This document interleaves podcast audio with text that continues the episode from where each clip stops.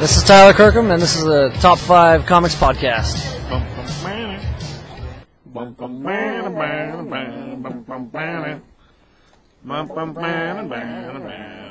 Welcome to Top 5 Comics Podcast. People talking about comics, pop culture, and events.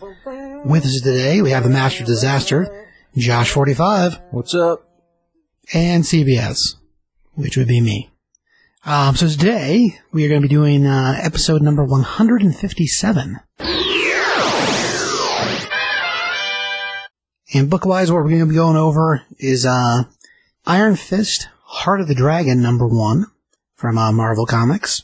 Then Superman of Metropolis from uh, DC Comics is Future State Superman of Metropolis. Uh, it's part one in the uh, the Superman of Metropolis issue one series. Uh, then we're gonna follow that up with uh, Gung Ho Sexy Beast number one. This is uh, from uh, Ablaze Comics, so it's our indie for the day.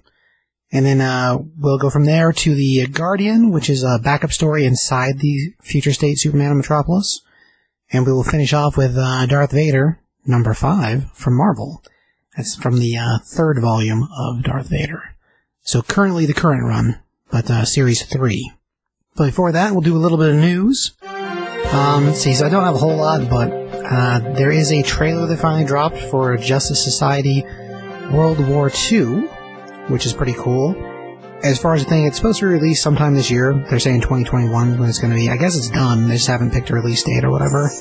The setup for it is it's the JSA during World War II, and the setup for it is that Barry Allen, prior to joining the Justice League, has managed to touch into the Speed Force and time travels himself back to the middle of World War II. And then, of course, hijinks, aliens and whatnot. Uh, cast for it, so JSA is going to be Wonder Woman, Hourman, Black Canary, Hawkman, Steve Trevor, and then Jay Garrick's the original Flash, the Silver Age Flash. So pretty cool. I mean, the uh, trailer, the art's neat. The characters look cool. DC generally does a pretty good job with their animated, so I think that'll be cool. It's neat that we're getting the JSA. Uh, we're supposed to get them in the Black Adam movie too, but it won't be the same group, probably. I doubt we'll see Wonder Woman in that movie. But as a thing, it's cool that we're getting that. I mean, I think that's neat. Disney also has two to four trailers airing during the Super Bowl. We're not sure which, whether it's two, three, or four. Um, it could potentially be Falcon and the Winter Soldier, Loki, Raya and the Last Dragon, and maybe something else that we don't know about. Oh, interesting. Uh, so that means Super Bowl Sunday will have something cool to try to look for in the commercials. Um, other TV movie stuff. So Y the Last Man has resumed film filming. Uh, if you didn't know, Y the Last Man is being put together as a TV series uh, to air on FX and Hulu. Um, as far as uh, the show is concerned, if you're not aware of what Y is, basically we have a global pandemic happen that kills all the men, saver one guy. Uh, Yorick Brown is the character's name, and his pet monkey. They're the only two males left in the world, and uh, his story moving through the world, trying to find his mom and his girlfriend and people in his family that you know are still alive. But yeah, so the uh, the actor on it is uh, are playing Yorick is uh, Ben Schnetzer, which I don't really know him for much of anything. I guess he was in a couple other films and a whole batch of TV stuff. But uh, as a thing, I mean, Y Last Man was written by Brian K. Vaughan. Awesome series. I don't remember when it ended. It ran for a long time, and it's really pretty good. Um, so TV adaptation, I guess we'll see what Hulu does with it. Um, I think that's cool.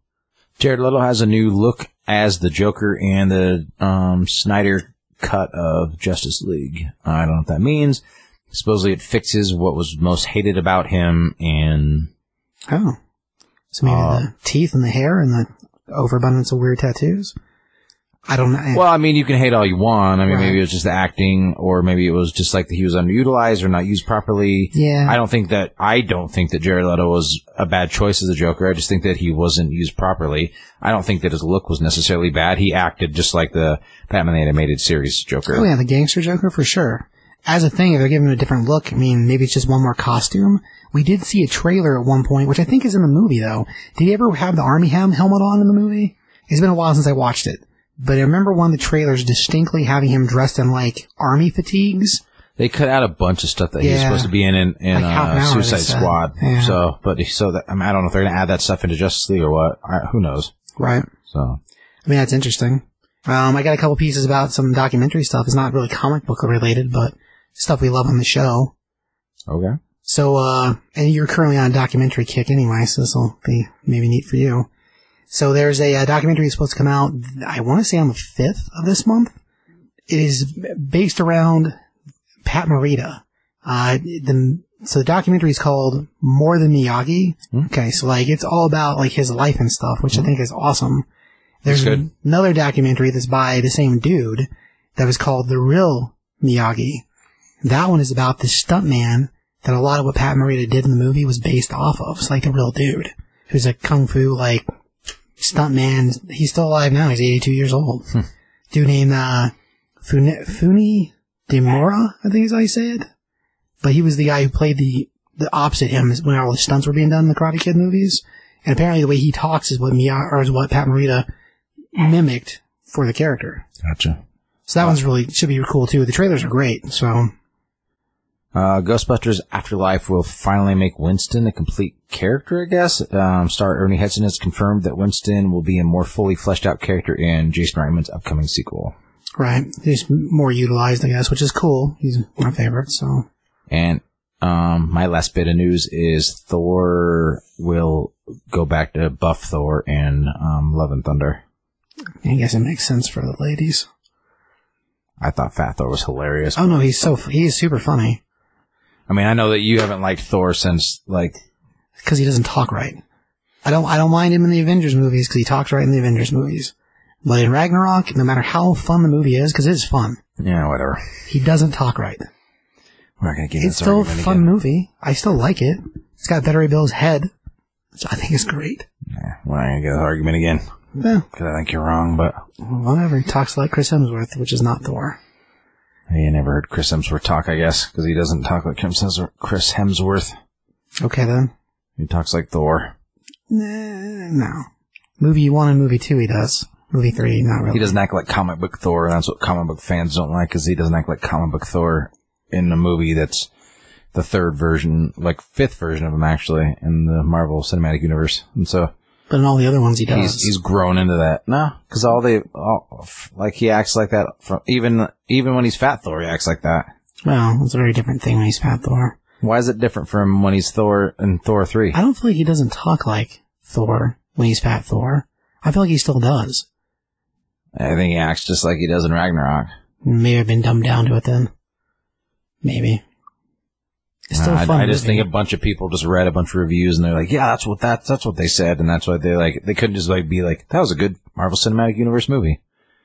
Like, it was it's, just- it's a it was good ju- movie. It's like they can't realize that like Thor: Dark World is one of like or Dark whatever is it Dark World? Is that what it's called? Are you talking about the one with the dark elves?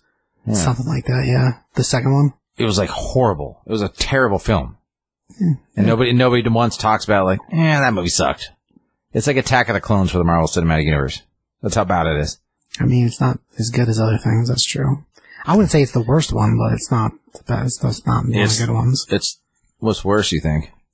Ah. We've had this conversation on multiple podcasts. I mean, I mean, yeah, I, I mean, I don't, besides the Hulk movie, it's well, you don't, none of us count the Hulk even though it's supposed to be part of it. it takes place after Iron Man, so Yeah, I know. The cameo and stuff make it that way. Yeah, I don't know. I, Captain Marvel, I, pieces in there that I'm not a fan of. I would rather watch Dark World than Captain Marvel, but and again, Captain Marvel's really really good. So I don't mm. understand what I mean. the parts with the cat are really cool. Yeah, but again, like everybody's like, oh, I don't like it, but like, but why? Like it's just because people don't like strong women? Like it's a sexist it's thing, or is it like because she doesn't act like Captain Marvel acts in the comics, or like you know, there's just like there's I don't know, like it was a really well done film. It really was, and I just again just like Thor three was really well done, and it was the be- it was a it was a buddy team up film. It wasn't necessarily Thor should be called Thor and Hulk, and Yeah. like you know, but even then, like everybody was like, like you're the only one that I've heard say that Thor doesn't act like Thor. He doesn't talk like Thor. But what does Thor talk like? He's more, he's not all a surfer guy. I don't know, man. You'd have to have to watch the movies next to each other to explain it. This is a complete tangent that is too far now. It's not too far. I mean, we've had this conversation multiple times, but again, I think Thor 3 is great. And he, you know, he talks just after that. I mean, he talks like that I mean, he does the same stuff on the Guardians ship. I mean, well, yeah. I, once you do three, you can't really go straight back, but on the Guardian ship, he still uses the accent. Like, they make a whole scene about it. Like, when he's standing there with Chris Pratt and Chris Pratt imitates him, the whole, that whole thing is how Thor talks. But he talks like that in Thor 3, though. No, he doesn't. Hmm. Maybe the first half, but not the second half. I'd have to watch Thor 3 and to see exactly where it changes. But he, he consciously doesn't do it. I don't think that it changes at all. I think it's just like, it's, it's personal choice. I get, again, Maybe, like, yeah, yeah. I can but, see I, that. but again, like, I think he is who he is, and it was a very well done film, and it was very well received by most people. and it's it a was, fun film, yeah. There's and no it was, disputing and that. it was hilarious, and it was just like, I don't know. I think that it's like some there because you're not the only one that I've heard say those that that like Thor doesn't talk like Thor, I've said it a lot.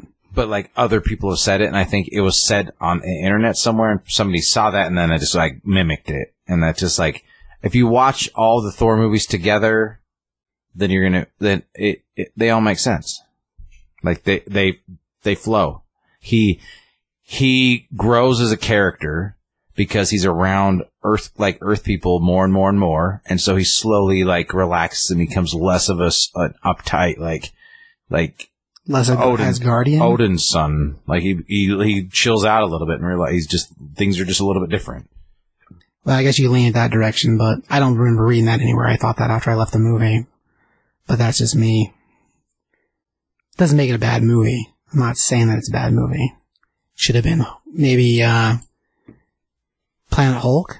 Yeah, but the rights for the Hulk land weird in the world still, so that's why we got Ragnarok, which is fine. Is that all the news we got? That's all I got, man. All right, man. So say I didn't really see a whole lot of other. I mean, there's some new books that are coming out, but that's more like a books to watch thing. Um. So first book we'll move into is the Iron Fist.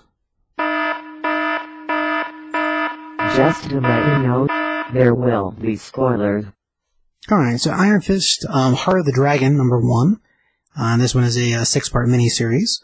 Uh, this guy's written by Larry Hama of G.I. Joe fame, and the art on it is by uh, David Wachter. And series-wise, we had a bunch of other stuff happen prior to this book for for uh, Danny and different uh, different uh, miniseries and uh, event series. So he's collected a batch of other characters to hang out with him, other than just Luke Cage. But when this thing opens up, we're doing Jan- Danny inside of his his um, building, the Rand Tower, and uh, he's in there making laying down the law about the, what the rules are going to be. And uh, he's talking to is Luke Cage, who's there to uh, babysit Pei, which is a little girl who has inherited in his connection to Kunlun, and a dragon, a tiny dragon. He tells them that they have to stay there and behave and listen to what Luke says. And she's just complaining about, well, why, why can't we go with you? And he's like, well, we don't really know how this gateway's going to work.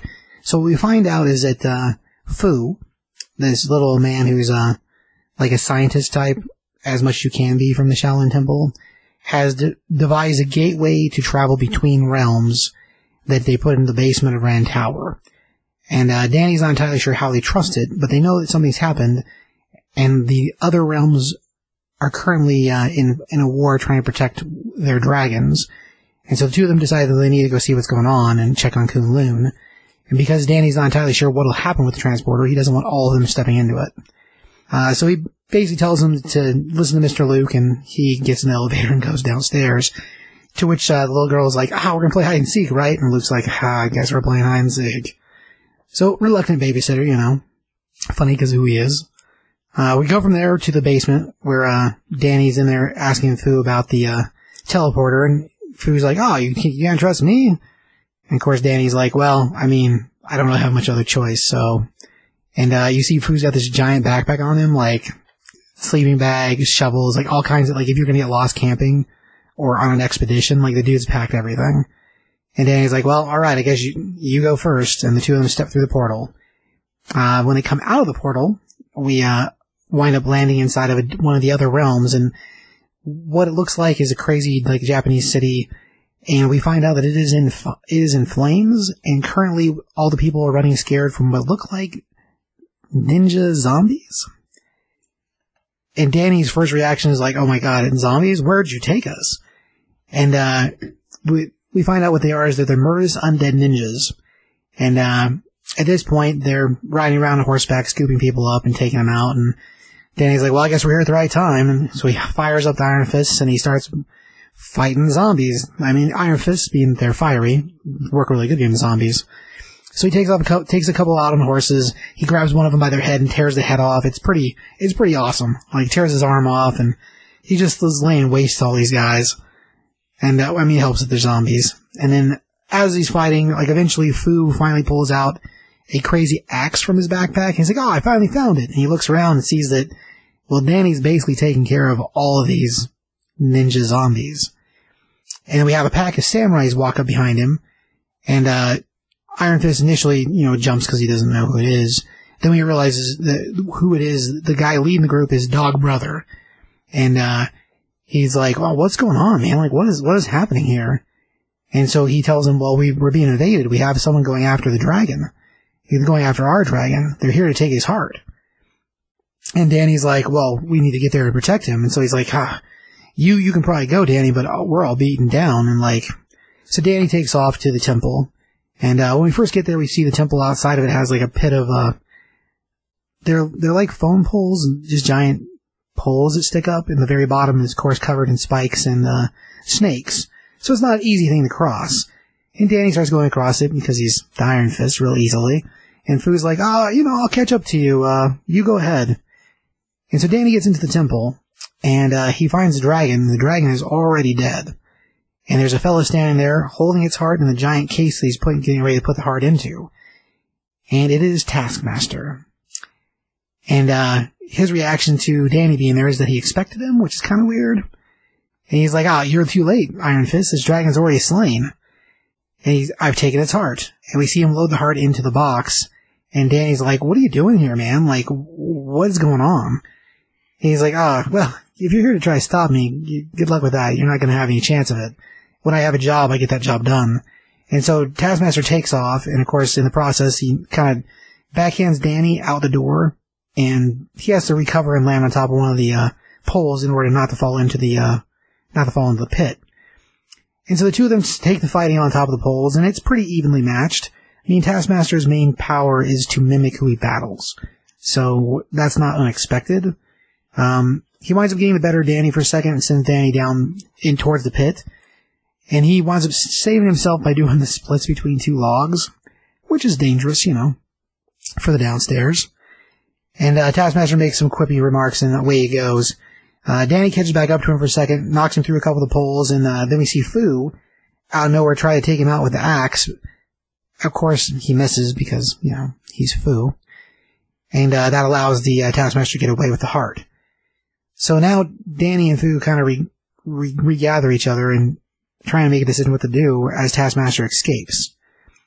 We cut from that back to meanwhile, and it's Luke Cage. We're back at the uh, the apartment in Rand Tower and uh, he's playing hide and seek with the with the girl and the dragon. And of course, the dragon's hiding in the couch. His tail's hanging out of it. That means dragons can't hide. So, uh, as a thing, Luke's pretending. Uh, Pei is dressed up like like she's the lamp. She's got the little lamp on her head, but clearly a little girl body. Anyhow, um, in the process of them playing, we wind up hearing the uh, ding for the elevator, and she's like, "Oh, he's back! He's finally back!" And she runs to the elevator. And when the elevator opens, well, inside we have Lady Bullseye and a couple of those zombie ninjas. And of course, Pei freaks out because she doesn't know who this is. And Luke Cage is like, oh, finally we're gonna get some work done. Well, as they're all getting ready to battle, uh, Pei strikes a pose like a crane stance. Well, she's been trained by the Shaolin Temple too. Even though she's a little girl, she's still been taught how to fight. Doesn't make her terribly effective, but she can. And uh, Lady Bullseye tells him, "Ha, I'm just here for the dragon. If you give me the dragon, then uh, we'll let you live." Well, that's not gonna work for Luke Cage. And about that time, Luke and Luke looks at her and he's like, "Well, there's only three of you, and there's three of us. This should be easy." And then all of a sudden, we see the front glass break, and in through the window from the outside of the skyscraper, pile in all kinds of zombie ninjas. So the zombie ninjas have been climbing outside this whole time they were talking to Luke. So now they're overwhelmed with zombies, and uh, Luke takes a whip on them, and the girl goes after the dragon, or Lady Bullseye goes after the dragon. And Pei, she's fighting back too, but it's more like Luke's protecting her. Lady Bullseye finally gets her hands onto the dragon and she's, uh, trying to take, trying to take him. Pei gets in the middle, smacks her in the face, and of course, you know, she retaliates in a way that she's gonna whoop the little kid. Um, until all of a sudden she gets smacked in the face and toppled over backwards because Danny's back. He's like, oh, you should pick on somebody your own size. And so that leads to him using his Iron Fist power to take out the rest of the zombies. Again, fire and zombies don't go so good together. Um, so Lady Bullseye orders a retreat, and they all flee out the front of the broken windows off the side of the building. And, uh, you know, of course, Pei is super happy. She's like, oh, my hero, and is hugging Danny, and the dragon basically does the same thing. And, uh, Luke's like, man, I don't know what's going on, but this is crazy. And so Danny starts to explain to him, well, as somebody has been killing the dragons and collecting their hearts, it's only a matter of time before they come for this dragon and before they come for Kunlun's dragon. That dragon that fuels the Iron Fist power. As they're all talking, we wind up having this crazy, like, light sort of shine outside. It kind of looks like it's, uh, like a meteor, but not red. Heading towards the window, and of course they all freak out and they get ready to fight because they assume it must be another attack. And, uh, we find out inside this, uh, glowing ball of, like, white, sort of white flame, because it's not really fire. We have, uh, the Mother of Mercy, who is the, uh, she's another protector of the dragons that's connected to, uh, to, not to the Iron Fist, but to something a lot like the Iron Fist. The, the, anyway, she's carrying her daughter. She's like, my daughter's been slain and the, the heart of the dragon's been stolen. And she's like, the last one's left is, is your dragon and the, the Kunlun dragon. And, uh, she's like, the heavens will burn. And that's where the issue sort of wraps up. So it just put more pressure on Danny to protect this little dragon, the baby, and his dragon. And as far as like who's ordering all these assassins, we don't know that yet. I mean, Lady Bullseye, she's a hired hand. So is Taskmaster. The zombie ninjas, I mean, okay, they're foot soldiers, whatever. So who's actually pulling the strings of this is after all the different dragons and all the different sects. So the, the fist, the foot, the spear, the stick, all the different clans, they're after all of them. So who exactly is behind it is a pretty good mystery. Um, that's where the first issue wraps up, and like interesting stuff going on. The art's pretty good. Like as far as like a kung fu battle, if you like Iron Fist stuff, you'll like Iron, you'll like it. It's it's it's fun. Um, we get some Salute Cage. He's like a side note to the book, but that's all right. Uh, as far as like a score, I mean, I like Larry Hama just because old school GI Joe, and I you know I give it a three and a half because it's a I really like Iron Fist. I think they did a lot of different covers for it. I mean, one of the covers was a Iron Fist versus Aliens cover, which I thought was cool. It doesn't have anything to do with the book; it's just a variant cover, but it was a cool cover. Uh, the main cover, the A cover, is really cool too. So yeah, as far as like the book's concerned, I give it three and a half. I thought it was pretty cool. Josh, you know anything about the uh, the Iron Fist? I like Iron Fist. It's a good book. We'll see where it goes. I mean, they've just started and stopped Iron Fist stuff so many times. It's like, I, He's plagued with miniseries at this point. I know it's kind of a bummer because it's like I, I like him as a character. I like it's that. I mean, it's gonna be.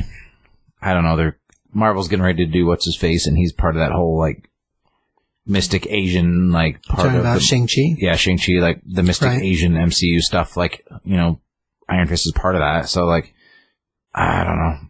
It'll be interesting to see. A lot of people are speculating that we might, at the end of the series, we might get a different Iron Fist. And I'm not exactly sure how heavily that I believe that, because it doesn't seem like, other than the little girl, there's not a lot of, a lot of other candidates. And I guess I could see that being a move they would make, but we already have two Iron Fists. We have the gun wielding one, who still has the power even though he's not supposed to, and we have Danny. So I, I guess if we make her also an Iron Fist, then maybe we'll see that other dragon with them be what fuels her. I don't know if she'll straight replace him, but I kind of feel like that's where they're heading, maybe. The little girl. Yeah. There's a whole bunch of speculation online right now that's what's going to happen, and I, I don't necessarily know if I buy it yet, but her and the small dragon, they're, they're connected pretty much all the time. So I guess I could see that at some point, but I don't know if this, this series would do it. It's only six issues, so, and she's still like a kid kid. And even if she's willing to fight, it doesn't change that she's still a kid kid. Is that so- Elektra? uh, the one she's carrying, no, that's the daughter of the, uh, the goddess mother, and I don't remember her name. Oh, it's not Elektra. No, their costumes are very similar though. but it's not. It's not Elektra. It's the uh, the other sex like Iron Fist. That's not Iron Fist. I just don't know enough to know who that character is by seeing her. You got a score for that book there, Josh? Give it like a three. I mean, I like Iron Fist. I just hope it does something. It's just kind of, I don't know, I like the little girl and I like the little baby dragon. I like Luke Cage is in it. Like Luke, when Luke and, um, Danny are together, it's always a good, better book. Like, Yeah. I just, I like both characters so much. I think that their shows would have done better if they were together instead of separate. Yeah, I can see that. They got them mixed up quicker. If they would have just been a together show and like, I think they would have been more successful. The same with their books. Like they're, they go good, they go very well together. And I don't understand why they don't just put them together. Right. It bugs me. I wish we would have instead gotten the Defenders show. I wish we would have got like uh, Heroes for Hire and just let the two of them be buddy copping it up. I think that would have been really cool. Yeah, or just Power Man and Iron Fist. That'd been even cooler. You know what I mean? Like, Heck yeah, man. and you could just like everybody else could just be like guest stars. Like, Right. I, you know, I don't know. It's just it's it's they do better together than they do apart. They do. Even their They they add to each other because they're so different, but yet they're they're very complementary. Right. Hundred percent. Like you couldn't have you know Axel Foley without you know Judge Reinhold. You know, you just I mean, you could, but it'd be weird. I I would rather not have that be separate that way. Bogomil, which I mean, if we get number four, I guess that might be the case, but yeah, they're complementary. I, I feel you. Um, we'll move on to some uh, Superman of Metropolis. It is written by Sean Lewis and it is drawn by John Timms. So this thing starts out with um, a bunch of angry me- Metropolians and the military and um, people from Metropolis have been taken over by a nanotech technology by Andres Trojan, founder of Trojan Solutions, and turning people into these nanotech hybrid things, and they've ex- they exiled Lex Luthor, crippled Lex Corp, and then um, his zealots declared the city the Free Republic of Metropolis. This is when the U.S. Army came at our like onto the streets, and Trojan abandoned the city, but left his most dangerous piece of technologies behind. So basically, the people are like, military go away. The military's like, no, we need to like take this back. And so um, this is where it kind of picks up, and you have John, son of Lois and Clark. And he is Superman at this point on Earth because I think at this point Superman's off in space. Clark's somewhere. Yeah, I haven't read that story Um, yet, but yeah, he's on another. Planet. But as of as the time this came out, it's not. We're unsure. And they call each other zealots, and all of a sudden there's a little boy calling out for his mom, and the military's firing, and the zealots are firing, and John's like, "That's where I take things in my own hand." So he flies down and he tells the general, "You're going to turn around and leave, and um, get out of here." And then he like the boy's safe, and he's like, "This Super Superman just saved me," and uh, and the, the general's like, "Keep firing away," and shoots the tank, and then John punches that, and it ricochets off of him, and he's like, "You guys aren't gonna stop me. You guys just need to stop this." So like uses his cold breath and like creates an ice wall, kind of, and he's like, the general's like, "Superman, you're committing a hostile act. Trojan zealots have taken the streets from from you. This thing, and like they call them brain cells. It's a threat that you have you refuse to put down." And uh, then John starts talking about that brain cells, they're artificially intelligent connected to Trojan zealots through the technology upgrades that they've made of their skin. Brain cells speak directly to them, turning people into machinery he can control. So it's basically, it happened, um, him and Kara took down Brainiac and this thing grew from Brainiac. right, this was the remains of what was left after the battle. And so, um, it's talking to John and he's like, Jonathan flies up and talks to this thing and it's like, it, this is crazy looking. looks like a tennis ball with like a bunch of mouths. Really. It's like all over it. And it's, it's telling him, uh, Brainiac tried to destroy the city and him and Kara took it out, took it down. And brain cells is the name of this thing. And it's like, he's like, it's time to go. He's like, but we don't have to. We, well, we have a bond.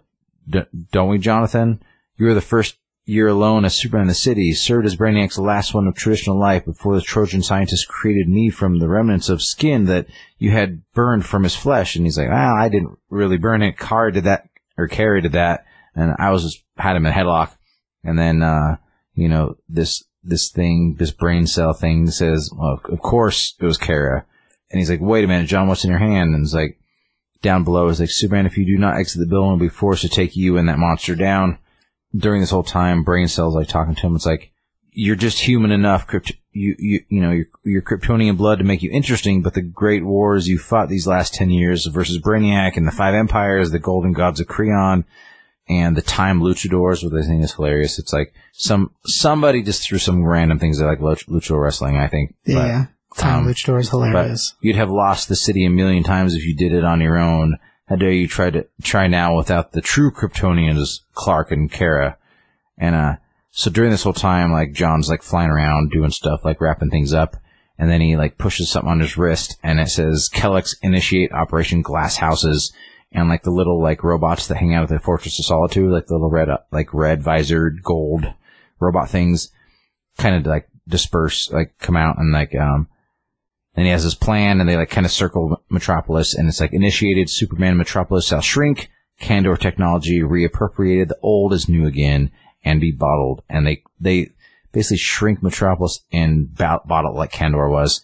Yep. Straight up Brainiac style. And this like this brain cell thing is like, John, I didn't know we had any, and he's like, yeah, most people didn't think I did. And it like pans out, and it's like this massive like hole.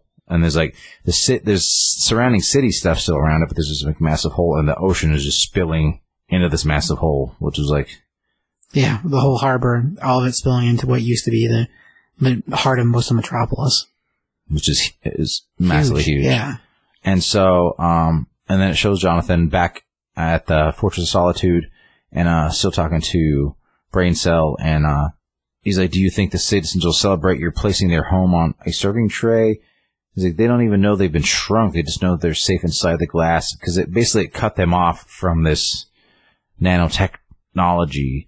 They like Yeah. cut, The waves that were controlling them. and it cut them off from this like this brain cell thing. Yep. That's what it seemed, and it's like brain cell's not happy about it. But uh, Supergirl shows up, and at this point, she's pretty much the most powerful thing because like you know Kal's not there anymore, so she's pretty much just strongest thing is currently on Earth. Yeah. and she's and she's pissed, and she's like, "So I found a giant hole where Metropolis used to be. I thought it was Trojan's handiwork, so I went to all his bases across the world and destroyed them.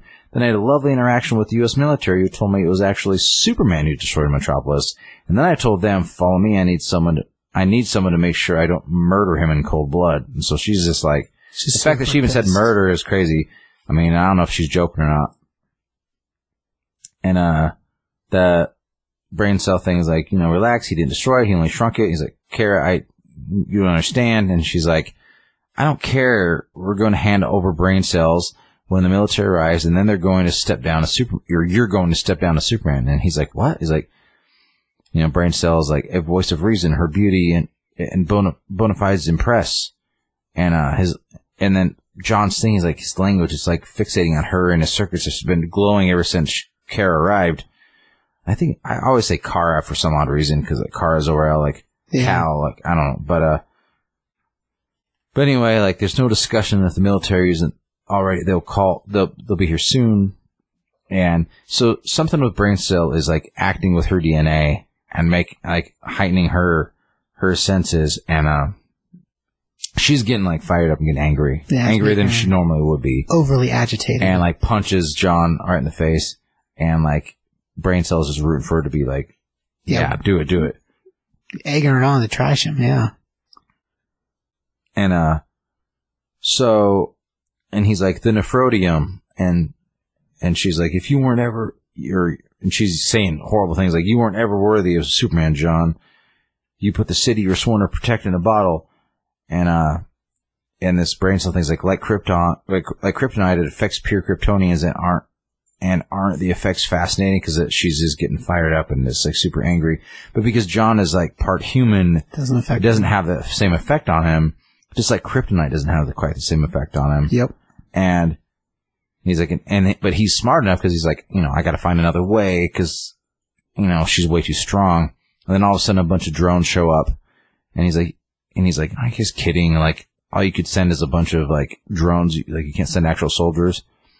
And then the dr- the drones start talking. It's like, can you confirm the AI known as brain cells is within your your campus along with the city of Metropolis? And he's like, I don't have time for this. You sent toy planes after me, and they're like, our drones are equipped with kryptonite blasts. You took a city off U.S. soil, and then he starts talking about how like the fortress salt is in Antarctica. It's out of like It's legal airspace. You can't, jurisdiction. yeah, you can't. sovereign land. And so, you know, he starts fighting with Supergirl again, and he, she's asking him like, why, like a, a city that you're sworn to protect, and you turn them into prisoners. And he's like, they're not prisoners, they're safe. The Zealots were all linked to him. They were controlled by him, and now they're all free. And and she says, you didn't think that you were controlling them by doing this. You don't even know what putting them in a bottle will do. And he and he's like, yeah, you're right. I thought so much about the danger of keeping them safe. I didn't think. And then an explosion happens and and she's like explain it to me. And then it, go, it flashes back and like there was an old steelworks lab that flew off before comforting any of the people that that that or there was a steelworks lab that they that they that they saved and before, and she flew off and before comforting any of the people and he stuck around and listened to what they had to say and uh because you know he has more of a heart than his like his dad and she she Right. never has because she's Well, she's Kryptonian, never grew the same way they did. yeah She wasn't raised uh, on Earth. and they were talking about Trojan and the Zealots and how they felt disposable and they didn't trust the government and they didn't trust Trojan Solutions.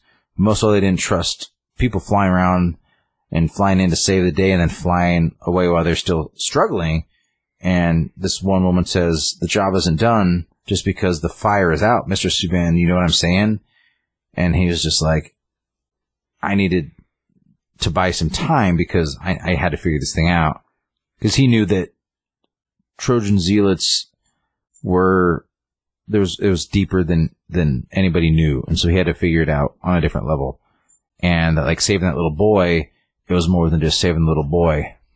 Um, as Supergirl comes charging in with all of the drones, so this massive ship comes through. While John's kind of thinking about things, and Kara's just like, "That ship, it's huge. How could they mask? I I never even heard it coming." And John's like, "Metropolis, we need to secure it." And she flies in and she's like, I'm already on it and flies in there. But, uh, John's like, where's brain cells? And the bot, the city's missing. Well, she thinks it's missing. He's like, it's not missing. And then brain cells is like, it's in my care. I told you, John, you're predictable like all humans. And his circuitry, circuitry begins glowing again like it did the first time when Kara was close.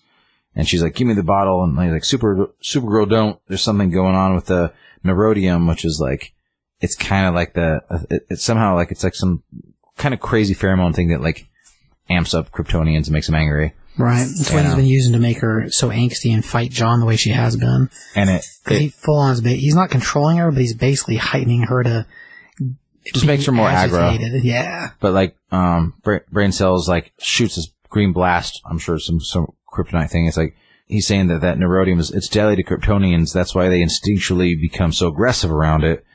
And John's like, you're going to end up like the charred flesh you were made from because he's now he's pissed. He's like, he's like, I wouldn't, John. After all, Metropolis would not survive it because it's like inside him. Like he's got control of it now. He's basically feeding off the people inside of him. And he's like, and I didn't agree with others, John. Isolation was the only choice. You saw that that boy almost shot and had to do something something extreme. It was the only option you had. And he's like, oh, that's what it was. You created that boy to do that thing. And he's like, he's like, I am born of Brainiac's flesh, John. This con- conservationist spirit runs in, or his conservationist spirit runs inside of me. He's like, like him, I'll protect Metropolis from its greatest threats, m- most notably you. And it flies into that massive ship that was up above. So basically, it's becoming the new Brainiac. Pretty much, yeah. And Well- now it has Metropolis under its control, which is kind of kind of creepy and kind of weird.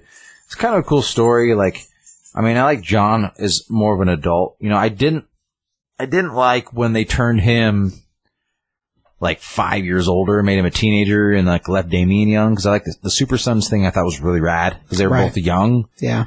but they were the same age. You know, they were both like. I don't know, like nine or ten or eleven, Yeah, like maybe 11, together-ish. yeah. You know, like I thought that was neat. And Then he runs off with like Zor was it Zor-El? yeah. With comes his, comes comes grandpa. back as like kind of a teeny. I don't know. It was odd. I- That that was a weird choice to me. Like that was stupid because like him and Damian had such a cool dynamic. But uh, this is way different than that. Um, Yeah, whenever he ran off with Jor-El, they put him in the it seems like time loop thing to make him older. it seems like he has a lot more control over his powers than like Conner did at this age, or even like a little bit younger than him. Like he's like he's had his powers for a lot longer than Conner did, so like he is just a little bit more in control of what's going on. Like he has heat vision, he has flight, he has super strength, but Right. Well, he has the benefit of, even though he's partially human, he's partially human from a, a pairing rather than a Peach Petri dish. and like super science weirdness and Lex Luthor digging around your DNA. So like he, he works more appropriately than Conner would have, just because of But. Conner's more powerful. Oh yeah, strength wise he's stronger for I sure. I think we'll see. I mean, at this point, we'll see. But like, you know, John's been alive, you know, at this point, just as long, ish. age wise, I mean, he'd be about the age that Conner would have been whenever we were dealing with Conner originally. Now, if Conner's still around somewhere, which we expect to see him in one of the other books, he'll be older, and like all his problems when he was trying to figure out how to control his powers was all because of the DNA splicing that Lex Luthor had done to him. So like he wasn't put together right in the first place. So he had that as a negative to his whole functioning. It's a cool book, but like, I, you know, I'm not sure where they're headed with the whole thing. And I know that this thing's like, as we talked about it, we did the, the special episode on just the future state thing, but it's kind of, it's this whole massive thing, which it's like, again, like, it seems like a big Elseworlds crossover thing, which anything can happen, and it is what it is. Right. These I be futures we never get to. I, which I think his fine. costume's cool. I wish he had a cape. Everything about his costume is rad to me, but but the lack of a cape.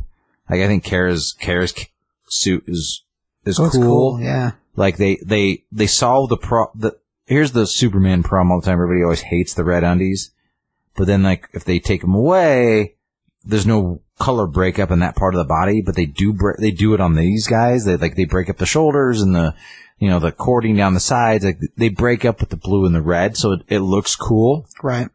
and I like it a lot. Like I think they did a good job on that. Like John is a lot like his dad. He has a heart. He wants to protect the people. He wants to protect the kids. Like and like that's kind of that's not who Kara is. And I I don't know. Like it's it's inter- like it's it's interesting. Like I'm you know it kind of picks up like. It's already in the heat of things, like so. Oh, yeah, there's no lead up into what's going on. It's kind of like oh, in the middle of a battle. And so, and I, you know, I haven't read enough to know what, I don't know if this, this creation happened in a previous book or if it just created for this thing or, I'd say this is the first we've heard of it. so anyway, it's interesting. Like it's, it's a new version, like a created version basically of Brainiac, but Brainiac, does Brainiac ever really go away? No, not really. You know, so it's just like, I don't know. It's, we'll see where it goes. So, you know, I give it a, I, I, I give it a four. Like, it's, it's a cool Superman story that doesn't involve the original Superman. Right. Um, the art's fantastic. It looks really, really good. It's very pretty. And I like seeing some Supergirl and costume design. The story is really fascinating. It's, it's interesting. I'm curious to where it goes. It's, I know, I, I don't know if I did it justice by explaining it over, like, through the podcast. So, like, definitely pick it up and read it because it's like, it's kind of hard to explain without, like, the thing that's the bad guy, like, It's the, got a bunch of different levels to like who the actual bad guy is. it's just it's it's very sci-fi weird kind of bizarre so i mean i like it as what it is but yeah Right on. Uh, well, yeah, I give it a three and a half. It, the art is fantastic, and like the play between the two of them is is cool for as messed up as it is, and like how she's being affected and why she's behaving the way she is. Once we realize that, it's a cool like shoe drop to explain what's happening. But yeah, as far as like a story, th- the first half of the book's it's pretty good. I'm interested to see what they what they do with the next step, and it's nice seeing this new version of John doing things. So yeah, I give it a three. Oh, three and yeah, I give it three and a half for the first for the first part. All right, then we'll move into uh, the uh, Gung Ho Sexy Beast number one. This is from Ablaze Comics. Uh, is written by uh, Benjamin von Eckens- Eckartsberg and is uh, drawn by Thomas von K- Kummant. Um, this is from uh, Ablaze. They they do a batch of uh, Cimmerian books as well, and they're they're the same ones that did the uh, their re-release of the Unsacred um, that we did a review of maybe three or four episodes ago. Uh, and they're the ones that do the book Kids, the one with the zombies and the, the kids. Go figure. Um, so when this book first opens up, there's a, there's a, a panel of, uh, text, like a couple paragraphs, and basically the paragraphs tell us that there was, in the near future, we have a thing called the White Plague happen. And the White Plague decimated the planet's population, and the civilization as we know it was changed, bitter, and became a bittersweet memory. Um, the world's a dangerous place, and if you want to survive, the only way to do that is in fortified cities and settlements. So think very like, uh, apocalyptic, but not all technology's gone away. And, uh, if you're a child in this particular time frame, once you become a teenager, especially if your teenager doesn't have parents, you get relocated to a settlement that's more near the danger zone, um, which our two main characters, for the most part, uh, is Zach and then Archer. Uh, the last name of the two characters is Good Goodwoody, so it's a set of brothers that have been sent to this particular outpost, which is closer to the danger zone, uh, because it's easier for kids to get away. Basis that we get out of it is what the write-up says. Uh, but this is settlement number 16, uh, aka Fort Apache. Um, when the book first opens up art-wise, we have a batch of, uh, not like kid kids, but like, I don't know, teenager types being called to come pick up their guns. And, uh, as they come through, like the first guy gets this crazy machine gun thing. The second guy gets a, looks like a, like a Beretta with a couple clips. And then the next guy gets a submachine gun. And so we got them all out there, like, showing off their guns to each other. And then now we hear the, oh, next, next last. And it's Zach Goodwoody, one of our main characters. He's the one getting his last, he's the last one in line to get a weapon. So he comes running up and he's like, oh, finally. And as he runs up, we see three or four different kids, save for the ones we saw earlier, all out there with their weapons. And, uh, there's a whole barrage of them, like, different guns, different people. Anyway, he gets up there and the, the guy who's getting out the gun says, well, being at your last litter, son, it's not the, not the best picks. And we see a table and on the table we have a crossbow, a regular bow, a six shooter, a sawed-off shotgun. Those are the choices that are left. And of course, the, kid's not happy about it because all the other guns are way cooler. And as far as a thing, he's like, who can use a crossbow that way? You have to load it in the heat of battle. That's never going to do anybody any good. So he kind of downplays the different weapons. And then the, uh, the gunsmith gives him the sawed-off shotgun and he says, it's, it's good close up. And because you're getting the, the last, the stock, and you're the run to the litter, he also gives him the six shooter. So he basically got two guns, but the six shooter only has six bullets left, and the sawed off shotgun will not do you any good at a distance. He basically tells him that. Which of course he's not real happy about, and I mean there's some dialogue exchange there. Uh, then we cut to later in the day, and we, uh, see a kind of a shot of where this town is. It's located on the outside edge of a, like a harbor. And, uh, we've got a couple of kids out there fishing, and another one sitting up on top of a dock, like lifeguard style, playing a guitar, and then a batch of them that are floating on a raft in the middle of the uh, the little lake. And then either being high school kids, you know, splashing water on each other, playing or whatever. And two of them, um, our main character Zach and this girl character, um, they're kissing, and we see that there's another girl who's watching this all happen, who's also in her swimsuit, but she's sitting over in the bushes, just next to her gun, staring the whole situation down as if she's upset that they're out there playing. And uh, we get some inner monologue from her and talking about how the world's changed and these they, all the rest of the kids need to realize the change because you can die so quickly. And um, as that's going on, we wind up ha- hearing this crazy like screeching type sound. And uh, then all of a sudden we hear this paw, paw, paw, paw is the noise that they give us. And uh, we see this crazy looking, what looks like a white monkey with a crazy like jackal face come darting out of the forest at the at our girl sitting out there with her machine gun. She grabs it up and starts shooting, and of course everyone else looks and starts freaking out because this is the closest any of these things have ever come to the uh, to the island before. And uh, ultimately, she winds up shooting all of them, and she, but she shoots a lot of bullets, which we wind up finding out uh, later that she gets in trouble for. Uh, but as that's going on, of course, uh, the other boys grab their guns and they run up to try to help, and she tells them, no, just get to safety. And as they're trying to all regroup, they wind up in the boat and they roll themselves over to the dock. As they're all kind of talking to each other, like, oh, I can't believe they crossed the water. Like, this is the first time those beasts have ever done that. And then one of the adults comes running down, he's like, what is going on? What's happening? And they tell him, well, that a couple of the monsters, like, came, came at them across the water. And, uh, he, he mentions to himself that's the first time they've ever seen them do that. So apparently, up to this point, the crazy monkey looking jackal things have never been willing to come across the water at any of the people. And, uh, he, of course, as Archer, the, one of the other brother, he's like, I thought you were on guard duty. Why didn't you alert anybody? And he's like, oh, well, I kind of was. He's like, all right, that's it. We're gonna, we're gonna put into effect a lockdown. No, more swimming at the swimming hole untended by adults. And of course that makes the kids all upset. And then he looks at the, uh, the girl who used a machine gun, which is Pauline. And she's like, he's like, how many did you kill? She's like, I have no idea, maybe three. He's like, you fired at least 20 rounds. Of course, she's using a machine gun. This is where she gets her little lecturing about, even though she saved everyone, pretty much, she shot too many shots and wasted ammunition. And in this world, ammunition is scarce.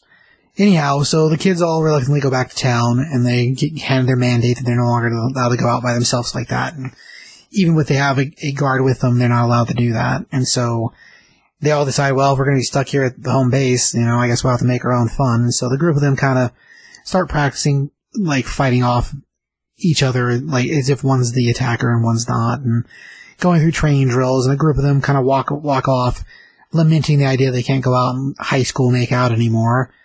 And, uh, in the process of that, we wind up finding out that, uh, majority of the group would rather be safe than make out with each other. And one of the boys is like, oh man, we're not gonna get to see you girls in your bikinis anymore. And she like pulls off her shirt and she's like, I'll go around my bikini all day if it'll keep everybody safe. So like, it, the whole setup is very, uh, I don't know, it's, it's very, it's like a, sort of like a zombie situation except without zombies. Anyway, uh, we cut from there to the evening and we have a few of the, uh, adults talking. The fellow who showed up at the, uh, at the harbor initially to question everyone and a few of the other directors. And it turns out that one of the food supplies that was supposed to show up at the village got hijacked by someone. They don't know who. They're not sure whether it was another city, another faction, or if it was the monsters. But because of that, they're going to have to tighten their rations because they're not getting anything else till the next shipment, and that the current controlling government system is not willing to send any more. So they all kind of decide, well, we're going to have to tighten up and put a tighter leash on everyone, ration everything different, and at this point, we- we're going to have to go find who took our stuff. Otherwise, we're not going to make it. So we cut from there to the next day, and we've got one of the boys sneaking around, and he opens up this panel on the ground and pulls out this bag of contraband, which is cigarettes and like candy and stuff. And then he's sitting on the front of this house, and uh, one of the other girls comes up, which is the first time we've ever seen her. And she's like trying to buy drugs from him, like uppers, downers, painkillers, whatever. And he's like, "Oh, I don't have any that kind of stuff. If you want to get that kind of stuff, you're gonna have to go see somebody else." And she's like, I don't really want to go see that guy. He's like, eh, well, I ain't got nothing for you. And so she goes off to another, like, uh, house along the same area, sort of. And it, the way they behave is like, this would be the drug dealer house, and this is the house you don't want to mess with. And that's kind of where the book ends. So we get a glimpse of what's going on in the universe. We know what the problem is going to be. Eventually, they're going to have to send somebody to find all these stolen rations. But who exactly stole the rations and who it is, who it is they're really going after, we don't really know. So it could be this faction of older, not teenagers, because the guy selling the, the cigarettes and the drugs, he's not a teenager. He's not one of the kids we saw before. So where he fits exactly is is outside the main group, I guess.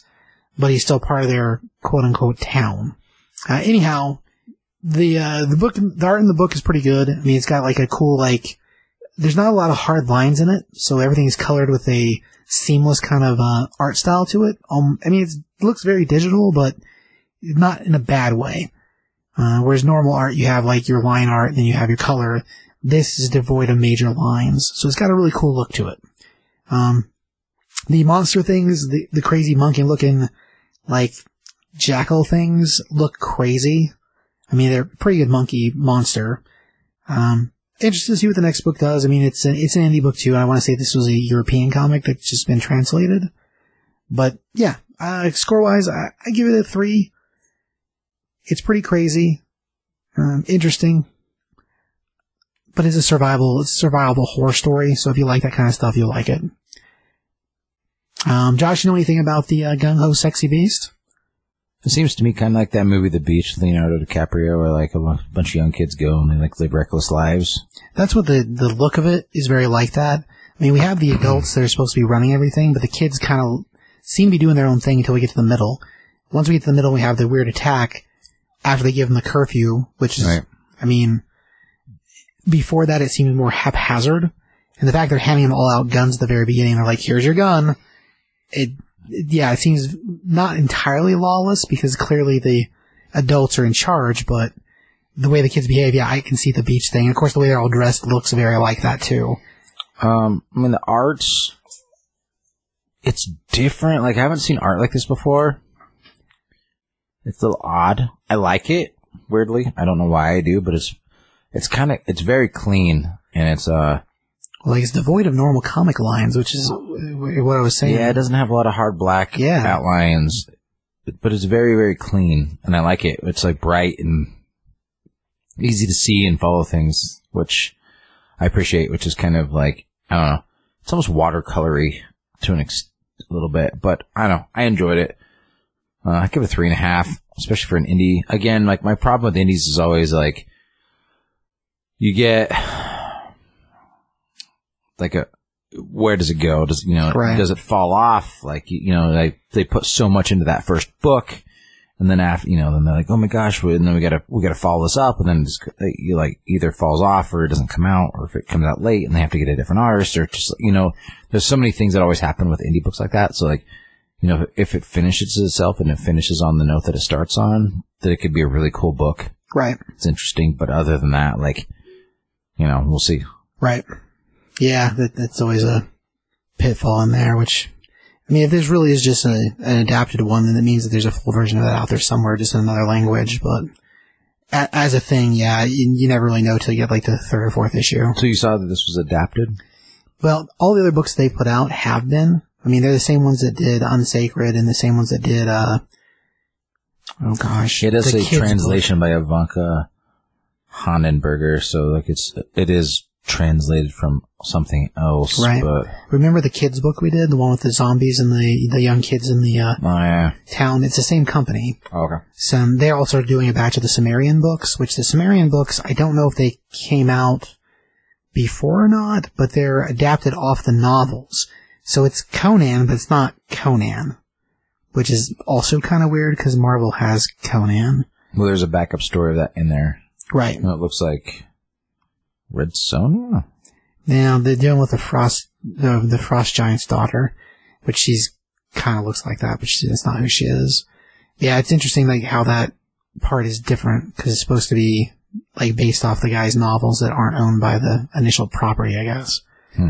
So I don't entirely understand how that works as a thing, but yeah. So you have Conan books that is Marvel Conan, and then you have the Cimmerian, which I don't, I don't think they actually call him Conan in the stories. But I guess I'm not sure of that. I'd have to go back and look at a couple of them to see. But yeah, they're the same company doing that one. So interesting because it seems like they do a lot of translated stuff. Right on. We'll move on to the second half of the uh, Superman of Metropolis, the Guardian. Well, it's not the second half; it's just the third part. The Guardian story in the Superman of Metropolis issue one. It's technically part three in the book. We're skipping the Shiloh Norman story, moving on to the Guardian story. For those following at home, that's what's happening. So this is a backup story in the uh, Superman of Metropolis book, um, which is a pretty big book actually. It's a five ninety nine book, so it's very large. Got three stories in it. It's Yep. also a Mr. Miracle story in it as well. Right. Um, but this is The Guardian, and it's written by Sean Lewis and um, Cully Hamner and Michael Avon Oeming are the two are the artists. It's split in half. And this book takes place after John has already put everybody in the bottle. Yep. Um, and it begins, it kind of jumps back and forth between time. Um, it says Metropolis six months in from when they got put in the bottle. yep. And, uh, somebody's talking to what you come to find out Jimmy Olsen because she says, Olsen, look at how gross your city has become, Olsen. And, uh, whoever's, you know, it's, it's, uh, Guardian who's narrating the sto- most of the story. Right. It's like, you know, the air quality's dipping, the food is running low, Trojan zealots have splintered off and run underground without their leader. Um, on the streets, we're just as lost. Why I'm steering an ambulance with enough explosives to destroy Metropolis University. Who am I and who put me up to this? And, uh, let me introduce myself. And he's like, this is Guardian, protector of Metropolis. While Superman is gone, I want to know who the heck I'm dealing with. And, uh, you get this woman who they, they call me Honest Mary, and you aren't a hero, Guardian. You're an overqualified EMT, and you're just here to deliver body bags. And then after that point, the ambulance he's driving, which is on fire, which is full of explosives, he crashes it off of a bridge, and it's in midair. And Guardian says, I left New York City so I could ha- live a normal life in Metropolis. With Superman around, who'd need a, who'd, who'd need me trying to be a hero? And then it flashes back 24 hours earlier in a different part of Metropolis. And, uh, Jimmy Olsen and Guardian are meeting in a diner and they're having a conversation and Jimmy Olsen's older, um, beard and hair. Right. Uh, he's talking about, I was like, have you seen those billboards around town that say he needs your help? He's like, I'm the one that have been, and he's whispering, he's like, I'm the one that's been doing that. And he's like, well, why are you putting him up? He's like, because I believe Clark will check on us and he'll see it and he'll come help. But before he does, we need pictures of a, s- of a soup patrolling the city to make everyone feel calm. And Guardian's like, you mean me? He's like, yeah. And, uh, all of a sudden, cause there's a bunch of people outside just rioting and being crazy, um, somebody breaks the glass, throws a trash can through it. And so, uh, Guardian jumps out there and starts taking care of business and fighting people and, uh, does some Captain America kind of st- style stuff and bounces a shield off the wall and knocks some people down. But he sees a woman in a hood and, uh, and he's like, who are you? And she disappears. And then all of a sudden, the woman that was in the, di- the waitress in the diner is like, uh, hey, your friend disappeared. You good for the check? And so it flashes forward a little bit and, uh, you know, Guardian's running through doing his, his, uh, vigilante looking stuff. And he's like, you know, Jimmy's been gone for a few days and I haven't been able to find him. The Daily Planet can't find him. They're worried. Say he don't, he doesn't disappear like this. And then it goes to a, uh, Guardian watching a, a bunch of news channels. It's like Baker Line, Suicide Slum, Metropolis University, Hell's Gate Estates, a bunch of different sects, like, um, sub, like suburbs, not, I get, not suburbs, just like, Like sections of the city. different parts of the city. Yeah, Yeah. on- different much different- boroughs, I guess the word I'm yeah, looking for. Yeah, boroughs. That's good. Um, and they're all saying, they're all talking about the protests and, you know, it, they asked if people felt undervalued, which they do. And be honest, um, Mary Capshaw, we're in bioengineering with her and she's my daughter and she calls me the same thing, calls me everyone phonies and like, they're just talking about this Mary person. right. She's been part of the protests and helping cause people to riot and get out of control. Like, and that's the, she's like the leader of these. They're not really zealots. They're just like people that are pissed that they're trapped inside the bubble. And she's just fueling them to do things because she wants them to see the truth. Brr. But I mean, you don't know that yet. Well, we don't know it's just her doing it, but as a thing, like when the mother's talking to the TV station, it makes it sound like her, mom's giving an interview about how her daughter says the same stuff. We don't realize that's who we're dealing with when the mom's talking about it. That comes like here in the next couple pages. Yes, I mean, you're just skipping ahead, but, Yeah, um, it's my fault. But you you see like a hand with a wand tapping on an old t- TV, and and it's Guardian still talking. He's like, I'd hang over the side of the couch, staring upside down at my television, and I'd see Black Lightning and Steel, heroes who looked like me. They had Star Labs, where the brightest minds were turning sci-fi magazines into everyday realities. He's and he says like, I'd look at Metropolis and think if I could get close to that amazingness, I could be amazing too. He's like, but instead, I'm just dealing with the disappearing act. Jimmy, where are you? And it's weird because there's like this magician hand and a, like a magician's hat, and it's just like this smoke billowing out of it, which to me it reminded me of like Zatanna, but uh, but that's not the thing. But and then it's flashes back to 12 hours later, and he and uh he's talking to the same waitress like any leads, and she's like nope, like like he vanished into thin air, and and she's like maybe maybe he did, and he's like that doesn't make any sense. You were just talking to me a couple a couple days ago. She's just like here's the deal, you know, Metropolis isn't your everyday thing. It's like it's a different city. Like anything can happen here. And then all of a sudden, a newsboy runs in and yells, "Guardian, uh, you got to come quick! Mister Olsen was kidnapped off the street. He said to find you." And then it shows a flashback of Jimmy Olsen saying, "Tell me it was Honest Mary. She rigged a bomb to the Rover ambulance." And then this the newsboy points at the ambulance and said, "There it is." And so Guardian runs after and jumps in the ambulance. And then it flashes to Honest Mary on top of the the uh, Daily Planet globe with Jimmy Olsen all tied up. And she's like, "Do you like the view? I saw the graffiti you posted. Very interesting, old Mister Olsen. Made me think if you want to get seen by Superman, the most truthful way to do it is go up in the clouds where he is." And Jimmy's like, "Look, I don't know what you want with me, and she's like, I want you to be honest. I saw you share, share pie with Guardian. I know you're secretly telling him to police us while your Superman loses his mind. You worship these heroes and geniuses. I worked with Andreas Trojan. He hated people. He wanted to turn them into slaves for that monster brain cells.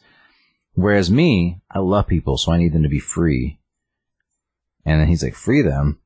And then it's Guardian jumps on the ambulance and gets inside and busts through. And he's like, "Ah, you know, it's time for me to be the big hero. And so I, I, I got got a choice. Do I crash the ambulance and, or that's what Mary's expecting? And like, I got to think outside the box because like Metropolis, anything can happen. And, uh, if there wasn't a box, the hero would lose, the hero would die. And so, as Mary's up on talking to Jimmy and telling him what's going on, that, you know, he, he figures out Mary, uh, Mary Capshaw's her name. And he's like, I met your mom, and if I'm being honest, you're an entitled little brat. And terror isn't going to get, get glasses raised for you in Baker line. But he says, I gotta, I gotta think outside the box, and all I see is like him drive and drive it off the bridge and then an explosion. And Jimmy yells no, but, um, you see the last page coming face to face with an honest world and the Guardian chill just kind of floating there. So we got to figure what a Guardian do. Did he make it? Did he not make it? Dun dun dun. That's the cliffhanger for uh for his story. But yeah, it's cool how it connects to the previous of story. And like her whole idea is she wants the the the ambulance to crash and explode on the wall because she thinks that'll break the glass and set the city free, which is crazy. Because she has no idea that's inside Brainiac doing whatever Brainiac's doing, which is also crazy. But yeah, decent enough story. I mean, it's a it's a different art style. The art's not bad. It's a weird score in the second half of the book by itself, but you got a score for that story. I give it like a, th- I give it a three. I don't know. It's, it's I like the art a lot. Actually, weird, weirdly, I like the art more than I like the story. I like Jimmy Olsen being a part of it. I thought that was cool, but I'm kind of curious because she does. I, I didn't. I didn't get that that she was trying to crash into the wall. She it just was supposed to crash into the university. But I thought the university was at the wall, like the two things were next to each other. Oh, I didn't see that. So anyway, Yeah, uh, story wise, like I give it a three also. Like uh, as far as a thing, I like it. I like it. I like that story better than I like the, the middle story, the Shilo Norman one. It's okay. It does have the benefit of also happening in the same like trapped world or trapped inside the uh trapped inside the the bottle. city of Metropolis in a bottle. So like the way those two fit and the way they connect is pretty cool. I don't understand like what John was thinking. Like, I get it, like trying to break them of their connection to the nanotechnology. I get that to but like, where did he think the food and like, I don't, I didn't get that. Like, I don't think he expected it to stay that way that long. I think he just thought this would stop the fighting between the U.S. government and the people being controlled. If he broke the signal inside the city, he would let all those people go back to normal. I don't think he expected Brainwave to swoop in there and be like, nope, these are my people now, and take off with them. So, I don't think that he thought this would happen. I think he thought that he was separating the two factions, and it would keep the battle from happening, save the people, which is why Brainwave made the kid in the first place, to trick him to making action. So like, it's all part of Brainwave's like plot. So I don't think John expected it to last this long. And according to this, I mean, it's been six months, which is crazy. which takes place after the fact because it seemed like it only had just happened in the beginning of the story. Yep. So, Which is also crazy. Well, after the Guardian, you want to move on to a little bit of Darth Vader. Number five? my favorite number five is uh, titled Dark Heart of the Sith, and um, it's written by Greg Pak and drawn by Raffaele Ienco. Picks up where Vader's looking for. Well, he teams up with Sabe, which is um, Padme's, um, body double. and they're trying to find who's responsible for killing Padme. And uh, picks up at her tomb. It's like the stone tomb thing. And uh on Naboo, and Vader's looking at it. And um Sabe saying that that he's like yeah, she's yelling at him like you can't desecrate desecrate her, you can't break open the tomb basically and uh and the dro- there's a droid there and it's like, well, of course he can. He's Lord Vader. He came here for answers. And she's like, no. And, uh, and he starts doing it. And then all of a sudden, um, she, he kind of flashes back and thinks in his head and about choking her to death Right. and has a second, and he's like, "Oh yeah, excellent call. We don't want to disturb the site and potentially destroy any evidence." And then like the droid starts scanning it, and he's like, "Aha, there it is, a med implant, stamped and traceable." And uh, the um, Sabe was like, "Ah," and he's like, she says, "Hailing all Amidalans, Vader has a new destination. Stand by for coordinates." And the um there's some dark troopers outside or death troopers maybe i'm not sure I think they're death troopers. yeah and uh they're getting ready to unload on her because they're trying to go to the to the destination and vader kind of Just Basically stops. kills them because they're trying to kill her Yeah. and because they're speaking a weird language and uh and he's like go sabe tell tell all your friends tell them to meet me at Polis Massa and then in Vader's head he's like where you hid her where where you hid my son where I will make an end to this all and uh as the Imperial shuttle lands and Vader comes off um, he's talking uh the droids telling him it's a former rebel base discovered years ago bombarded by Imperial troops I detect no surviving organic life forms where would we he's like, ah, the starport control, of course. And the, so this, the whole time, this droid's kind of talking about what's going on. He's like, um, there's a lot damaged, but not destroyed. Let's see what he can find. And finds out that there was a uh, Naboo J-type star skiffs transporting Padme and two droids and flown by the notorious Jedi Obi-Wan. Um, she was injured. He apparently brought her, her here to, to try to save her life. And Vader's like, Kenobi. Because he doesn't realize it. And then he flashes back to you know, Kenobi st- um, standing there and Padme saying, I love you. And she, you know, he's yelling at her like from the end of a Revenge of the Sith. Yep. And, uh, Just before being cut up and left in the lava. and, and he's like, there's a, you know, I can't access the medical logs. If the database still exists, we'll have to tap into direct, tap in directly from the medical facility across the way.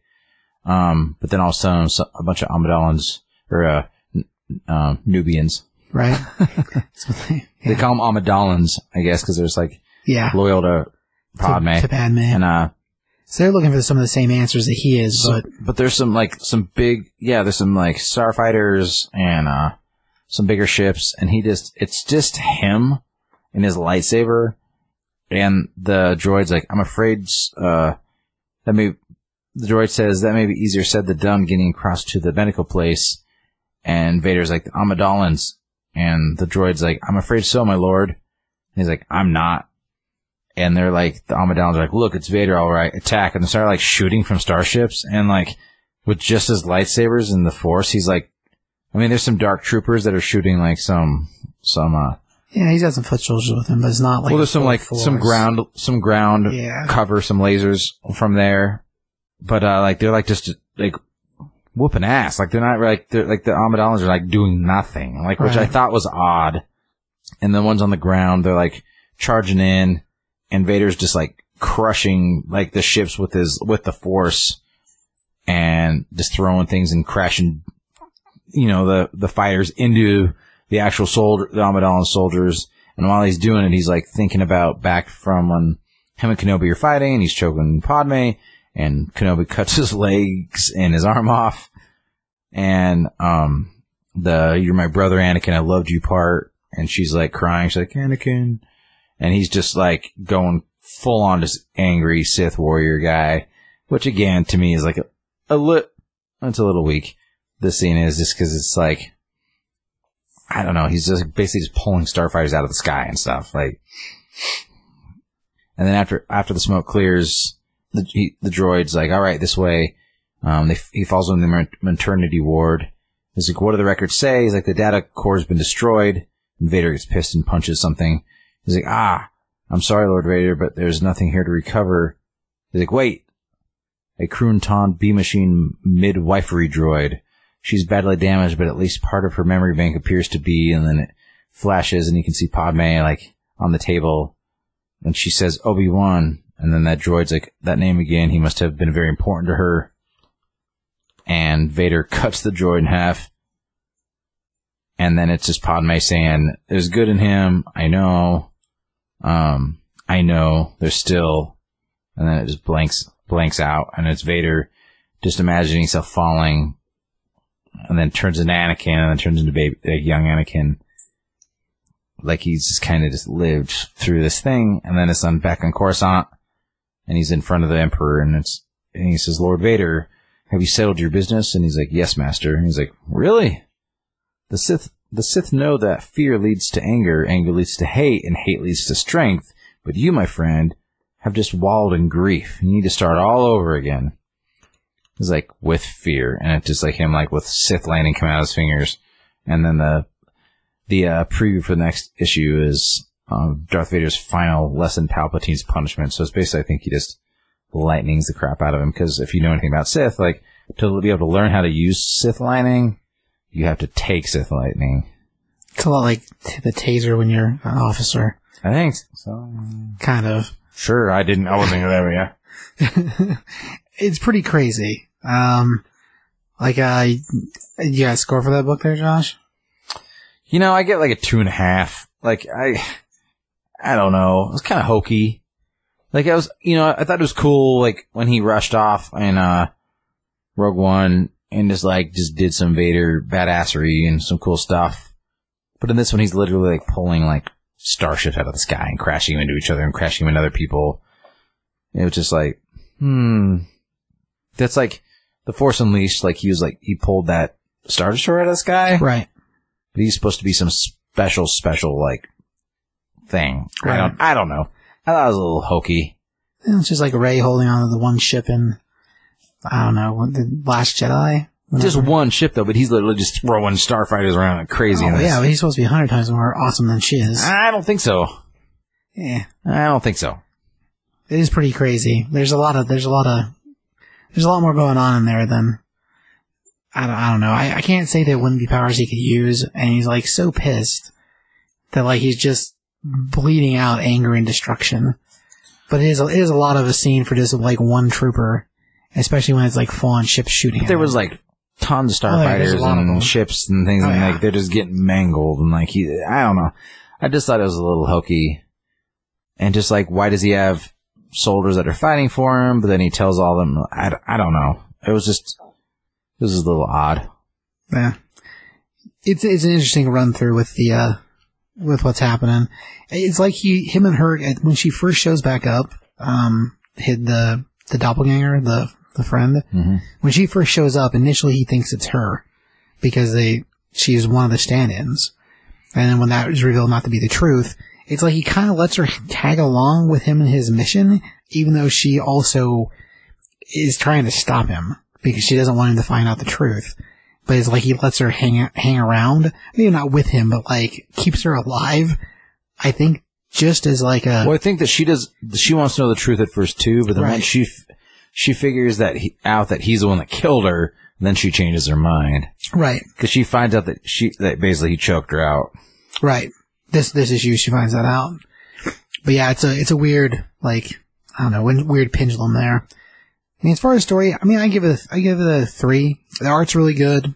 Um, yeah, there's a lot of. I I think the flashbacks are really neat, just because it's it's not supposed to be funny, but it's kind of funny. And I like when he kills the droid because the droid's like playing the message to him, and he's like, "She must have ma- he must have mattered a whole lot." And he's like, "Screw you, droid," he kills him before he finds out about the babies. So it's like it's his own fault that he didn't learn about there being two, which is in my brain's hilarious. I mean, it's not supposed to be, I guess, but you know, it's maybe the wrong reason. But yeah, I give it a three. It's been a pretty fun run. All right. Well, after that, you want to do uh, what'd you learn today, Josh? Um, I learned that you are a super big fan of uh, Sith on droid um, hate crimes. I mean, that is true. I mean, he kills the thing right before he finds the answer he wants, and it is pretty funny the way he destroys him. I think that he he learned what he wants, but then he killed the droid, so then like the droid didn't know anything. Well, he's ta- when he's talking to the the the the uh, when he's regurgitating the information from the the monitor droid, the baby monitor droid. I think it was going to tell him that there was two kids. We'd never get there, but if he would have let the robot live, he might have learned some more. I think you liked hearing the like. Oh no, yeah, the whole Anakin. As soon as he heard the Obi Wan name, he's like, dead droid. Well, because it was saying. Well, I think it was saying like there's still good in him, and he didn't like to hear that. Oh, that either, yeah. Because they're playing back the t- the two of them talking. But you just laughed at the fact that he killed the droid. I mean, that's like, true. You like Sith on droid. Violence. Hate true. crimes. Uh, what I learned today. What'd you learn today? Mm-hmm. Um, I just ta- I just told you uh, like before we out that um we'll do a little bit of a somber thing, but uh, Screech died. That's true. Yeah, Dustin Diamond. And Dustin Diamond passed away from uh, cancer. Pretty tragic. It was pretty quick. Like he went in the hospital, um, like less than a month ago. Like with uh, was feeling real bad and started running tests on him, and it was like it, he had stage four cancer already, and it went really fast, which is a bummer. He was only like forty four, I think. Yeah, that's what I was saying. It's freaking crazy. It's a bummer. You know, uh, I think he was, I think he, it seemed like he'd started making amends with the rest of the, of the, cast and stuff, you know, and, uh, he had a, he had a rough run of things for a while there, but like being a teen star, like a lot of those guys do. Right. But, uh, I mean, it's a bummer. It's a little, you know, rest in peace. I'm a big Saved by the Bell fan. Right. And he was a lot younger than the other, the other one. I think he was like two or three years younger than those guys, which you don't realize it when you watch the show. And so like he was kind of always in a little, little bit more of a weird situation than them. Like they, um, Mark Paul Gosselaar talks a lot about it on the, uh, he does that, uh, Zack to the Future podcast, um, with that, um, Is a showrunner guy, or director for the? well, he's one of the, he's one of the writers, like, uh, something Driscoll, Driscoll, uh, Yeah, I don't remember his name. From the new Saved by the Bell show. Well, yeah, but he was the one that was doing uh, the uh, Zack Morris's trash stuff for Funny or for Funny, or Die. Yeah. Yeah, he's the one that does that. Um, Dash D- Dashiell Driscoll is his name. Dashiell Driscoll. Right. But uh, anyway, but they, you know, he talks about a lot about it, like just about how much lot, Dustin was a lot younger than them, and so it was a little bit different for him. sure. And so, um, even, you you know, it was, it seemed like that they all had it relatively easy considering because all the parents were kind of on board and they were cool with them and stuff, you know, but like, he just, he was just so much younger. And so Right. when they came out of it, you know, he went on to do the new class and the rest of them went on to do other stuff, but I don't know. It's, just, it's just a weird thing to grow up in is like, uh, you know, young teen star and you're always the nerd and you don't ever get the girl. And Right. I mean, he did, I mean, he did, like, he got Tori, Tori Spelling right.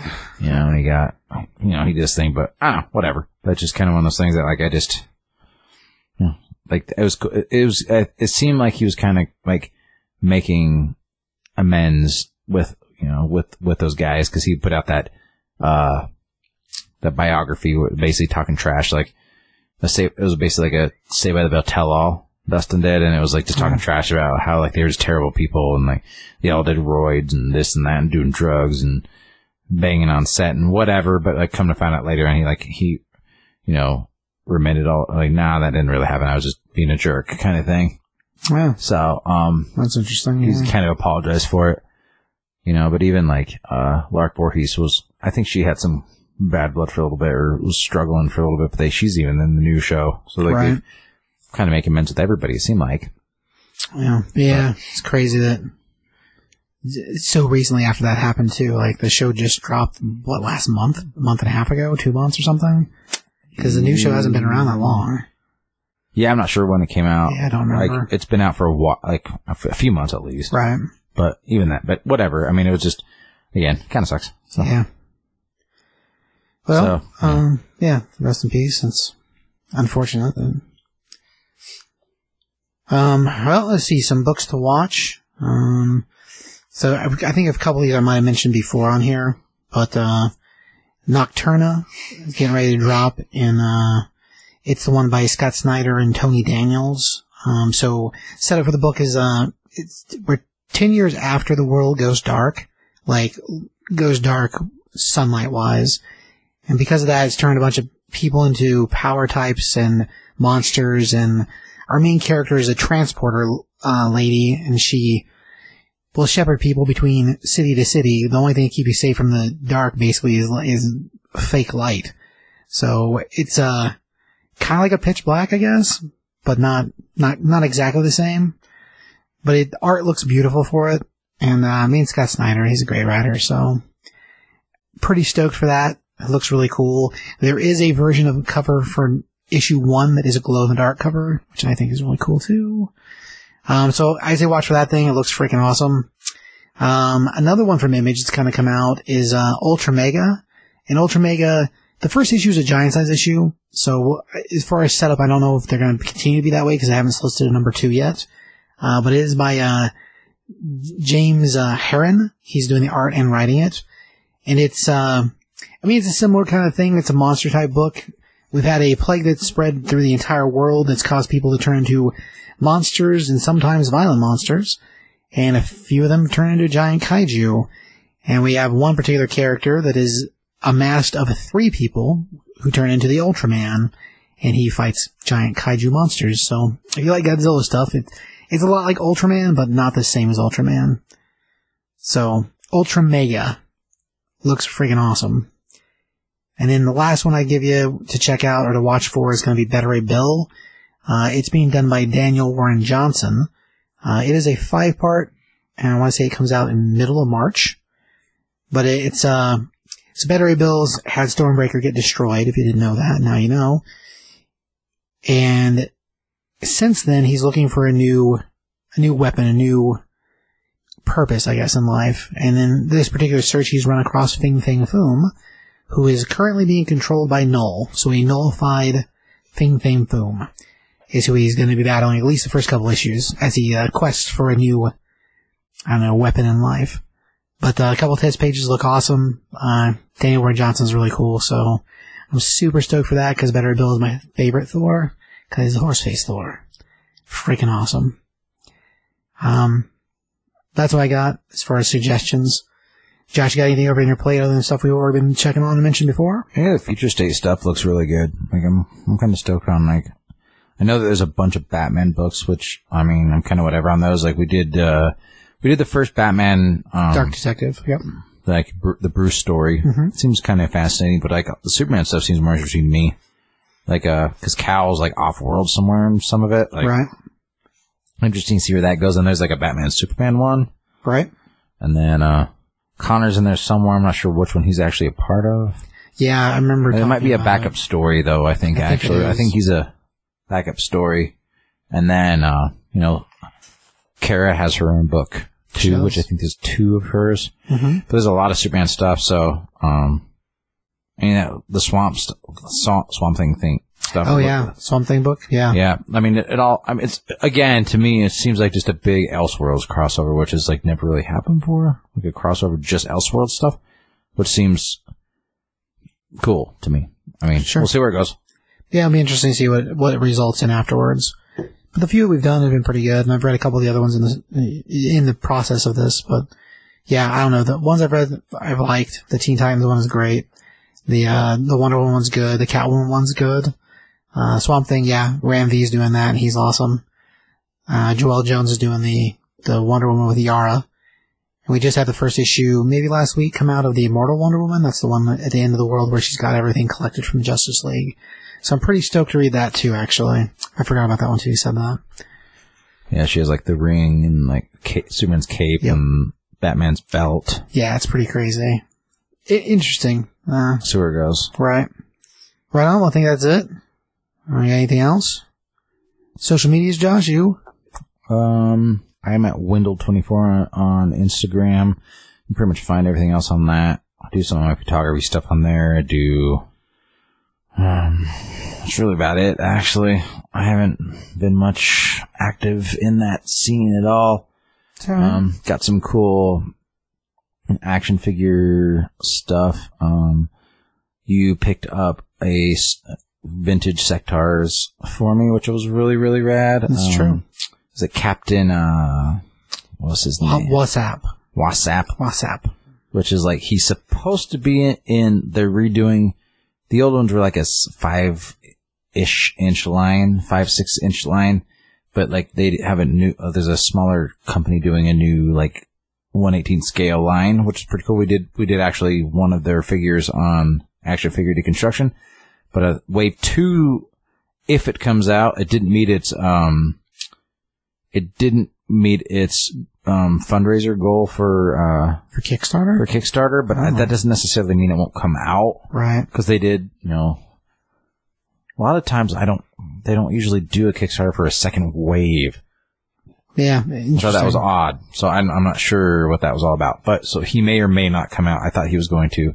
But I know one, wave one and wave 1.5 are both pretty successful. They sold out of all their stuff on like most of the, um, like Big Bad Toy Store, places like that. They also, they sold out of the figures and stuff. So, um, I was hoping he would come out. Right. We'll, I mean, we'll see. But anyway, that was pretty rad. Like, I like that figure a lot. Um, uh, Acid Rain's coming out with a bunch of new figures, a bunch of really, really cool female figures that they haven't done before with actual molded heads, not just like masks and helmets. That's cool. Um, and then, then man, that, uh, Joy Toy line is just going nuts putting out stuff, like really, really cool figures. Like, um, I just got a three pack of female figures that are just super highly detailed. Um, once we get back into doing those after, the, you know, now that holidays are kind of winding down, Right. craziness going come down a little bit and but uh man there's just like a lot of really cool figures coming out like unfortunately stuff that i'd really like to be positive about is like the gi joe line the, the you know like the 112 scale gi joe line but like the target exclusives are just so difficult to come upon because scalpers are just buying whole cases at a time. People show up at like eight in the morning and buying every it doesn't it doesn't make any sense to me. Like it really Right. doesn't. Like why? And I've, I've said this on this episode and other things just like they they put out these pre-orders and to me a pre-order would mean let's set up a pre-order to see how many people want to buy and then we'll like then we'll stock the stores a little bit too on top of it Right. and it's just like so then they can order enough for people but they don't do it it's like because there's people who want to do like troop building and i get that like there's people who like to buy like 20 cobra vipers so they can have 20 cobra vipers around cobra commander like that's what they do like somebody wants to spend $20 for 20 or $20 a figure for 20 figures Good for them. good on them. You know what I mean? But like, but like the thing is that it, you know, those figures have become like scalper stuff on eBay and they're going for like, like that Baroness figure is like going for like 150 bucks. And it was, it was a $40 figure with a Yeah. motorcycle, which I didn't want the motorcycle. And supposedly they're going to remake her, you know, like down the line, like more like general release, but I just don't understand what the point is. You know, like it's, it's just an odd thing to me. Super crazy. So if anybody can explain it to us, please, like why, why Target and Hasbro are just, I mean, has like the Hasbro Pulse thing, like you can do a pre-order on there and it's like they're available for like a couple weeks. Like the, the pre-order doesn't sell out that fast. Right. They, do, they, they leave it open, I think, for, and then like it might be six months to a year out before the figure comes out, but that's still up. Right. You know, like the Lady Jaye Flint figures coming out, like you can still find those for pre-order any, a lot of places Right. no big deal, you know, for like whatever. I just don't understand like why. So it, it it disappoints me that like my favorite toy line of all time is just it's impossible to collect that line. I mean, I don't even want to collect it. Right. So I, that's why it's making me go different different ways, you know. Um, some cool things that are like uh, Boss Fight Studios Zorro got released. Right. I did see it's a lot of people getting their Zor- their pre-order Zorros. Looks super rad. The Flash Gordons, the first round of Flash Gordons came out. The movie version of him in like the t-shirt, and the pants. Yep. Um, the Phantom's coming out, and then the comic book, comic version of Flash Gordon, and then there's some more Zorro stuff, and then the female Phantom I'm do that Tarzan and Jane series too. Yeah, Tarzan and Jane are coming out as well. Plus they have, you know, like their fantasy line stuff coming out and stuff. Like, I mean, th- those are some companies that are doing it right. So, um, if you're into action figure collecting, check out Boss Fight Studios, check out Joy Toy, check out Acid Rain. Um, those are some really cool, cool lines. Yep. Um, All good choices. Um, you can find anything else from us on top5comicspodcast.com. There's links to this show, of course, which if you're listening, you already found that. Um, but our the other shows are on there as well. Action Figure Deconstruction, Never Been Done podcast, um, uh, hot sauce review show our buddies do, and then, uh, Ant-Man 2050 gameplay walkthroughs. Um, links to all that stuff on the website. So, uh, you know, follow, like, subscribe, all that neat stuff. You should have some playthroughs or some old video games. I mean, if you want to do Zelda, you can probably figure out a way to do it. Or do Breath of the Wild. I, I, I want to watch him do Breath of the Wild. Cause I've never, I haven't, I want to play it, but I don't have time to play, so be Sure. we could do that. That'd be cool. I'll, I'll put in a request. I'm not going to do it. I'm not going to watch somebody else do it. Like I could watch him do it though. I'd be down to watch him. Sure. So that's my request. That's my official request. All right. Uh, if you want to find my sketches and drawings, I do lots of those. You can look on Top 5 Comics on Instagram, I think is what it is. Oh, Top 5 Comics CBS. I forgot altogether. Going to tell you. Top 5 Comics CBS on Instagram, and you can find drawings, pictures of conventions when those used to happen. If you ever want to know what a convention looked like, you can find pictures there. Sad days. Um, yeah, that's it. Uh, Taki? Oh, man.